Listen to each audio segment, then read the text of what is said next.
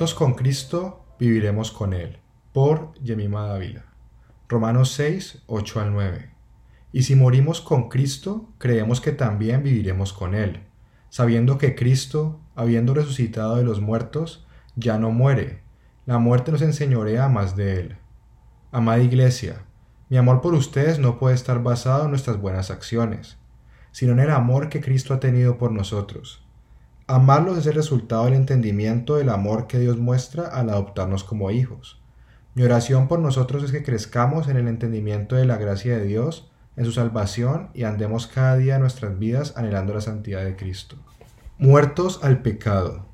Los vellos de mi piel se erizan cada vez que leo Romanos 6.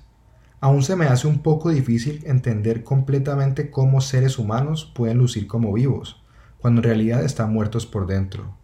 Aún no logro entender cómo yo creía estar viva y no podía entender la profundidad de mi propia maldad. Hasta el día en que nuestro Señor mostró su infinita misericordia con nosotros y por gracia nos salvó por medio de la fe en Cristo. Aún es un concepto un poco abstracto, ¿verdad? Bueno, Pablo nos lleva a entenderlo de forma física. Mientras Cristo fue clavado en esa cruz, nuestras vidas llenas de pecado estaban siendo clavadas también. Mientras Cristo era sepultado en una tumba, nuestra vieja naturaleza era sepultada en una tumba. Mientras el Espíritu Santo con su poder resucitó a Cristo entre los muertos, nosotros veníamos a la vida. Pero ahí, en ese preciso momento, amada iglesia, en ese momento Cristo vino a vivir en nosotros. ¿Cómo podría yo creer que fue por mí? ¿Cómo podría yo creer que muerte mis pecados podría clamar por vida? ¿Cómo podría yo creer que fue por mis acciones? No es posible. Un muerto nunca puede clamar por un vaso de agua mucho menos puede clamar por ser regresado a la vida con un nuevo espíritu. Si hoy puedo escribirte esta carta, amada iglesia, es porque ya no estoy muerta, Cristo vive en mí. Y lo que ahora vivo en la carne lo vivo por la fe en el Hijo de Dios, el cual me amó y se entregó a sí mismo por mí. De ninguna manera, de ninguna manera podría yo negar el sacrificio de Cristo al vivir en esclavitud a mi pecado. De ninguna manera podría yo entregarme al pecado cuando juntamente con Cristo he muerto en una cruz y he sido sepultada en una tumba.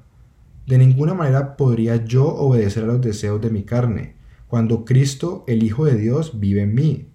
Cristo me plantó con Él, haciéndome semejante a Él en su muerte. Y es en ese bautismo físico donde públicamente reconozco que he muerto y resucitado en Cristo por la gloria del Padre. Por su gloria somos llamados a una vida nueva. De ninguna manera podemos responder a pensamientos, deseos o hábitos pecaminosos, porque esa ya no es nuestra identidad. Cristo murió una vez y para siempre por el pecado, y una vez y por todas nos ha salvado. ¿Cómo caminaremos en esclavitud al pecado? Cristo vive en mí. Amada Iglesia, Cristo vive en nosotros a través de su Espíritu. Pensemos en esa verdad antes de decidir responder a nuestros deseos. Pensemos en eso antes de tomar decisiones.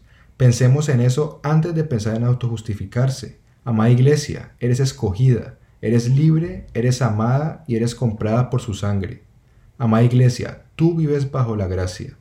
Amada iglesia, tú puedes anhelar la santidad de Cristo y alcanzarla a través de la fe y la intencionalidad de glorificarlo ahora y siempre.